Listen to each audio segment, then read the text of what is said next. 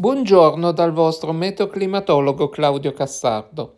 Il tempo vola e da più di dieci giorni siamo ormai già entrati nella primavera meteorologica.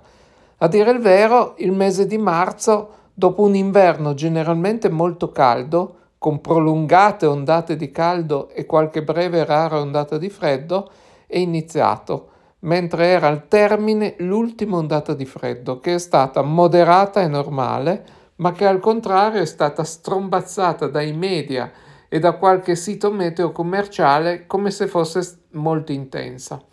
In realtà le temperature e i fenomeni associati, considerando che l'Italia si trova alle medie latitudini e non ai tropici come qualcuno immagina, sono stati tipici di quella che è la norma del nostro clima. Ma non è di questo di cui voglio parlarvi oggi. L'argomento della mia pillola odierna riprende una notizia che avevo già riportato più di un anno fa, ma vi aggiunge ulteriori considerazioni basate su nuovi articoli da poco pubblicati sulle riviste scientifiche in merito a che cosa sta accadendo sul lontano ghiacciaio Twice in Antartide. Innanzitutto chiariamo di cosa stiamo parlando. Il ghiacciaio Twice è un ampio ghiacciaio dell'Antartide che fluisce nella baia di Pine Island, nel cosiddetto mare di Amundsen. È stato chiamato con questo nome in onore di Frederick Twice, ingegnere geologo glaciale, geomorfologo e anche professore emerito negli Stati Uniti. È ancora vivo, tra l'altro.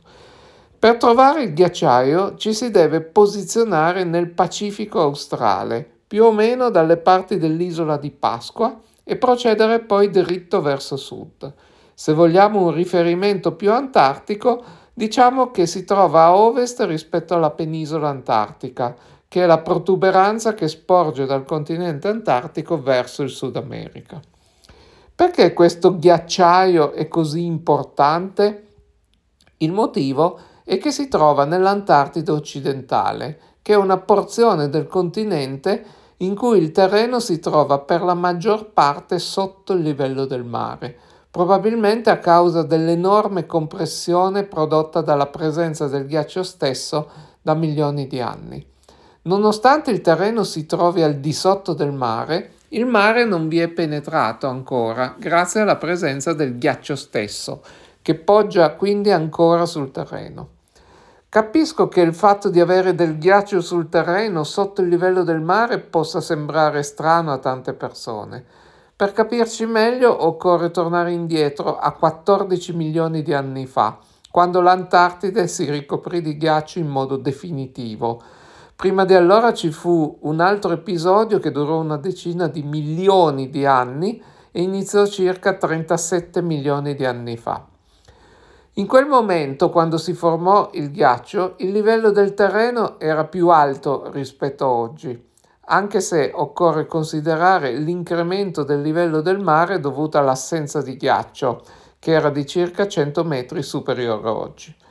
Il ghiaccio iniziò a formarsi ovviamente dapprima nell'entroterra, nei punti più alti dell'Antartide, producendo immediatamente un calo del livello del mare, perché ovviamente tutto il ghiaccio che si formava in Antartide veniva sottratto dall'acqua di mare.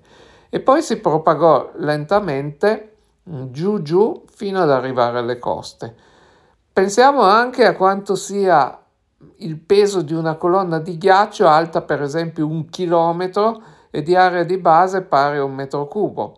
Ipotizzando una densità media per il ghiaccio di 850 kg per metro cubo, un chilometro di ghiaccio peserebbe 850.000 kg, ovvero 850 tonnellate.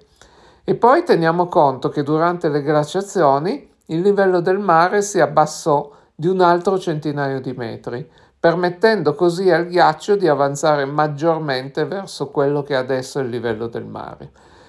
Le dinamiche dei flussi di ghiaccio sono molto più lente di quelle degli altri fluidi a cui siamo abituati, cioè l'acqua e l'aria, e richiedono quindi dei tempi molto maggiori per il loro verificarsi. Ciò non toglie che in presenza di forzanti notevoli, quali in questo caso il calore proveniente dall'atmosfera e dal mare, anche i processi relativi al ghiaccio possono subire delle forti accelerazioni. Torniamo al nostro ghiacciaio. Dal punto in cui il mare va a toccare eh, il ghiaccio, sotto il ghiaccio, eh, cioè nel, dove c'è l'interfaccia ghiaccio-terreno, il livello del terreno scende procedendo verso il mare aperto. E questo è normale, succede praticamente in tutte le piattaforme continentali. In caso di ulteriore fusione del ghiaccio, il mare quindi tenere, tenderebbe a penetrare verso l'interno risalendo e quindi aggredendo il ghiaccio che nella parte sul mare tenderebbe a essere eh, esposto da due parti al, al riscaldamento, quindi dalla parte atmosferica, quindi dall'alto, e sotto il mare, quindi dal basso, e quindi tenderebbe a assottigliarsi ulteriormente. Il timore è che con il passare del tempo il fluire del ghiaccio verso il mare porti il ghiaccio stesso, che ricordiamo ha una densità inferiore a quella dell'acqua e quindi ci galleggia sopra, a staccarsi sempre di più dal fondo, galleggiando sull'acqua e quindi permettendo all'acqua di mare di intrufolarsi ulteriormente sotto il ghiacciaio verso l'interno. E se questo si assottiglia può poi anche fratturarsi. Infatti questo scenario avrebbe due rischi. Da un lato aggredirebbe il ghiacciaio anche dal basso accelerando nella fusione, quindi, come detto giusto un minuto fa, il riscaldamento avverrebbe sia dall'alto tramite l'atmosfera, sia dal basso tramite l'acqua di mare. E dall'altro potrebbe stirare la piattaforma galleggiante, che a questo punto si solleverebbe in un certo senso, quindi ripiegandosi verso l'alto laddove galleggia sul mare. Sto usando un linguaggio molto semplificato solo per farmi capire. Questo creerebbe delle fratture sul ghiaccio che col tempo potrebbero provocare poi il distacco della piattaforma galleggiante, che diventerebbe un iceberg e andrebbe alla deriva. Ovviamente sono cose che sono già successe mille volte in Antartide, in alcuni casi si sono staccati degli iceberg veramente giganteschi, come nel caso della piattaforma Larsen B. Oltre al fatto che in questo modo tutta la piattaforma andrebbe incontro alla fusione completa in qualche anno se si staccasse tutta, contribuendo così all'innalzamento del livello del mare per via di tutto il ghiaccio che fonderebbe, c'è però un altro rischio, anzi ce ne sono due, il secondo dei quali è il più serio. Il primo rischio è che queste piattaforme che si formano nell'interfaccia terra-mare agiscono da tappo attualmente o se preferite da collo di bottiglia nei confronti del flusso del ghiaccio verso l'oceano, frenandolo considerevolmente. Se la piattaforma però va in frantumi, ecco che il flusso di ghiaccio può accelerare notevolmente, almeno finché non si forma un'altra piattaforma. Ma il secondo rischio è ancora peggio, è dovuto alla conformazione della topografia della zona. Prima ho detto che attualmente dalla linea di costa, che in realtà è il punto in cui sotto la piattaforma di ghiaccio l'acqua di mare to- tocca il terreno del continente, il fondale ha una pendenza verso il mare aperto. Procedendo però verso l'interno, a un certo punto la terraferma cambia pendenza. Infatti a un certo punto sotto il ghiaccio c'è un gigantesco sperone montuoso di roccia sottomarino, una cresta alta 700 metri, tutto sott'acqua eh, ovviamente, che in realtà sta agendo da freno nei confronti del moto del ghiaccio verso il mare. Oltre questa cresta il suolo si abbassa nuovamente fino a oltre 2300 metri sotto il livello del mare, fino ad arrivare molto all'interno del continente antartico. Questa parte è proprio quella che viene chiamata Antartide occidentale. Al momento, lo ribadisco, non c'è acqua sopra il suolo in questa parte, ma soltanto ghiaccio, nonostante la grande profondità. Ma se l'acqua di mare dovesse raggiungere lo sperone roccioso sopra menzionato, poi sarebbe molto agevolata nella penetrazione sotto il ghiacciaio, perché andrebbe in discesa e andrebbe a grande profondità e rischierebbe di accelerare notevolmente la fusione di tutto il ghiaccio nell'Antartide occidentale, perché a questo punto tutta la calotta glaciale dell'Antartide occidentale potrebbe scaricarsi in mare. Ricordiamo infatti che il ghiacciaio di Twice rappresenta il 15% dell'attuale scarico di ghiaccio della calotta glaciale dell'Antartide occidentale verso il mare. Secondo le stime dei ricercatori, il completo collasso del ghiacciaio di Twice contribuirebbe per circa 65 cm all'innalzamento del livello del mare e potrebbe avvenire in un decennio o poco più. Ma ovviamente a questo valore andrebbe poi aggiunto anche il contributo della fusione del ghiaccio nell'Antartide occidentale, che è un po' più complicato da calcolare perché è tanto e non se ne conosce attualmente quale potrebbe essere il, il ratio di fusione laddove succedesse quello che abbiamo ipotizzato. Se quanto ho esposto adesso era in parte già noto ed è stato poi confermato con sempre più dati e osservazioni nell'ultimo decennio, ad esempio l'esistenza dello sperone roccioso sotto il ghiaccio fu scoperta grazie ai sorvoli del ghiacciaio di Twice ottenuti nel corso della campagna della NASA Ice Bridge nel 2011, ora le conoscenze sono ancora aumentate. Infatti, in due recenti pubblicazioni, uscite entrambe a metà febbraio 2023 su Nature, sono stati rivelati nuovi dati relativi al movimento e alle caratteristiche fisiche dell'interazione acqua-ghiaccio sotto la piattaforma glaciale, nell'ambito del progetto MELT dell'International Twice Glacier Collaboration tra Regno Unito e Stati Uniti.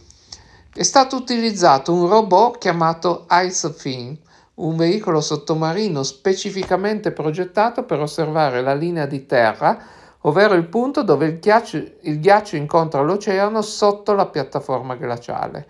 Il robot è stato calato all'interno di un pozzo nel ghiaccio della piattaforma profondo circa 600 metri fino ad arrivare all'acqua di mare collocato questo pozzo a circa 2 km dalla cosiddetta costa, cioè al punto dove l'acqua di mare tocca il terreno. Ed è stato lasciato il robotino in acquisizione per 9 mesi. L'analisi dei dati ha mostrato due fatti. Il primo è che il ratio di fusione sotto il ghiaccio risulta inaspettatamente inferiore a quanto si pensava. Praticamente è solo di 2 o 5 metri di ghiaccio all'anno e questo probabilmente perché tra il ghiaccio e il mare rimane un sottile strato di acqua molto fredda, come una sorta di pellicola, derivante appunto dalla fusione che avvolge il ghiaccio e funge da isolante e non permette all'acqua di mare di arrivare a contatto diretto con il ghiaccio, rallentandone quindi la fusione.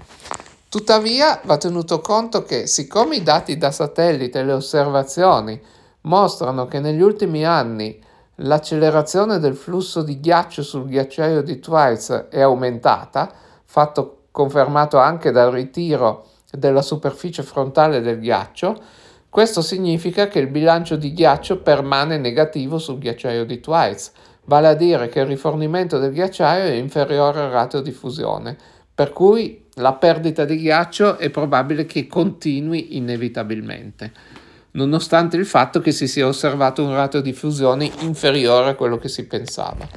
Il secondo fatto è che le osservazioni col robot IceFin hanno mostrato come il fondo del ghiacciaio nella sua parte inferiore sia tutt'altro che regolare, ma presenti delle fessurazioni, molte fessurazioni, all'interno delle quali il rato di fusione è invece enormemente accelerato, perché l'acqua del mare notevolmente più calda rispetto a quella appena fusa dal ghiaccio, alcune misure hanno mostrato valori fino a più 2 gradi Celsius, riesce a incunearsi dentro le fessurazioni risalendo e le allarga sempre di più, conferendo ad esse un profilo simile a quello di una scala.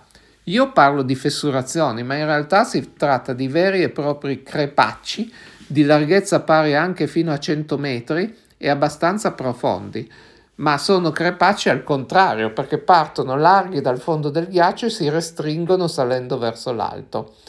In tali crepacci la perdita di ghiaccio dovuta alla fusione è molto maggiore che altrove con tassi di fusione pari anche a 20 metri all'anno, oltre al fatto che i crepacci ulteriormente si allargano anno dopo anno. Inutile dire che la presenza di tutti questi crepacci indebolisce la struttura della piattaforma, rendendo più probabile la fratturazione della piattaforma stessa in un prossimo futuro. Un processo simile infatti potrebbe frammentare la piattaforma di ghiaccio in una massa instabile di gigantesche schegge, piccoli iceberg in movimento.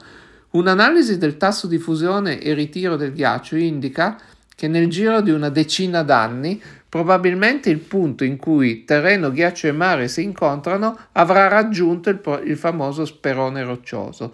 I glaciologi antartici ritengono che quello potrebbe essere il tipping point, ovvero il punto di non ritorno per il ghiacciaio di Twice e forse per tutto il ghiaccio dell'Antartide occidentale.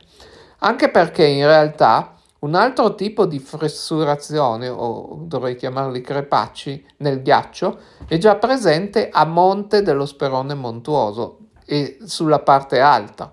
Infatti, così come un ostacolo inserito nel flusso di un liquido che scorre verso il basso deforma le linee di flusso, producendo accelerazioni e decelerazioni nel flusso stesso, Così avviene nel flusso del ghiaccio verso il mare, in cui lo sperone roccioso agisce da ostacolo sotterraneo e produce vari stress meccanici, qui accelerando il ghiaccio e qui frenandolo, che si traducono in tutta una serie di fessurazioni in superficie, questa volta però orientate in senso longitudinale, cioè lungo la direzione del flusso stesso.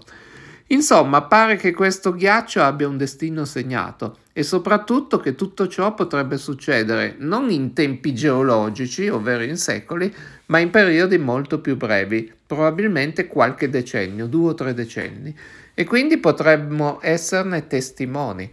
È la terza volta che parlo dei ghiacciai antartici in queste pillole e ogni volta quello che emerge è uno scenario molto preoccupante. Infatti è del tutto inutile che sottolinei che un incremento anche solo di 65 cm del livello del mare in un periodo così breve di qualche decennio, cioè più breve di una generazione umana, sarebbe in grado di produrre danni colossali un po' ovunque nel mondo.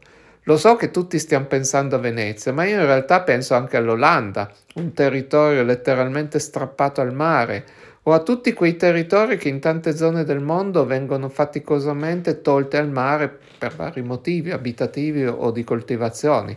Penso anche ai cunei salini, laddove i fiumi terminano in mare, ma anche a fianco di tutte le aree costiere, e penso a tutte le città dove vivono decine di milioni di persone. Beh, direi che per oggi mi fermo qui. Ma non vorrei terminare però questa pillola prima di aver dato un messaggio positivo che comunque emerge da questa discussione. Infatti, oggi vi ho raccontato come i ricercatori hanno interpretato delle misure scientifiche, cioè siamo in grado di sapere oggi quello che potrebbe accadere tra due o tre decenni. Magari non in dettaglio, ulteriori scoperte verranno e dettaglieranno meglio, ma comunque sappiamo già quale sarà la fine della storia. Il processo è vero che una volta che si metterà in moto è inarrestabile ed è impossibile fermarlo perché è impossibile arrestare il riscaldamento globale che è la causa di tutto quello che sta avvenendo. Ma già il sapere, con parecchi anni di anticipo, che cosa potrebbe succedere è un fattore molto positivo da tenere in conto, al fine di prendere gli opportuni provvedimenti per evitare di essere colti impreparati. Ciao ciao, ci risentiamo alla prossima pillola.